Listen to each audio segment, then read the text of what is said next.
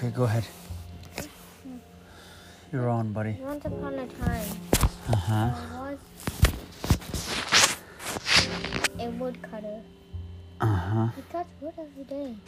Mm-hmm. And then his axe fell into the river. Oh And man. his axe fell into the river. Damn. He said, Oh no, my axe. Uh huh. And then someone popped out of the, the river. Mm-hmm.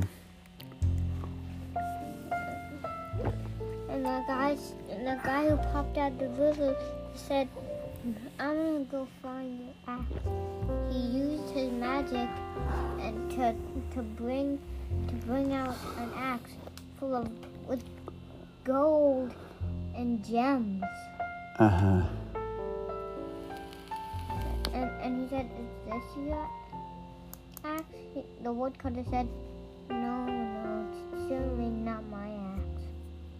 Mm-hmm. And then the, the guy put it back and took another axe made out of iron and and emeralds and gems Mm. and pearls. Mm. And then he said, Is this your axe? the woodcutter said, No, no, it's not my axe. And then and then that part of the river, he bring out an axe with, with wood, the wooden handle and and and a metal and a metal and like a metal chop. And then he said, Is this your axe? And then the woodcutter said, Yes, that's my axe. And the, and the guy who popped out of the river, he said, You've been honest, you only asked for an axe. Here, I'm gonna give you all the axes. Mm-hmm. And give and give it the golden axe and also the emerald axe. Mm-hmm. And that's how he became rich. Mm-hmm. Why?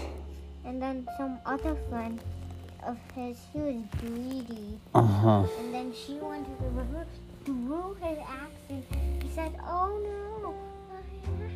The guy popped out of the river, and said, "I'll get it for you." And and he bring he "Is this you're like, "Yes, yes, that is my axe." Oh. And, and then the guy's like, "You're not honest. You're just greedy. You want this axe? Go away." And that guy just went to his dad. Hmm. The end. What's the moral of the story? Oh, sorry, don't be greedy. Oh, very good. That's Oh, that's really good.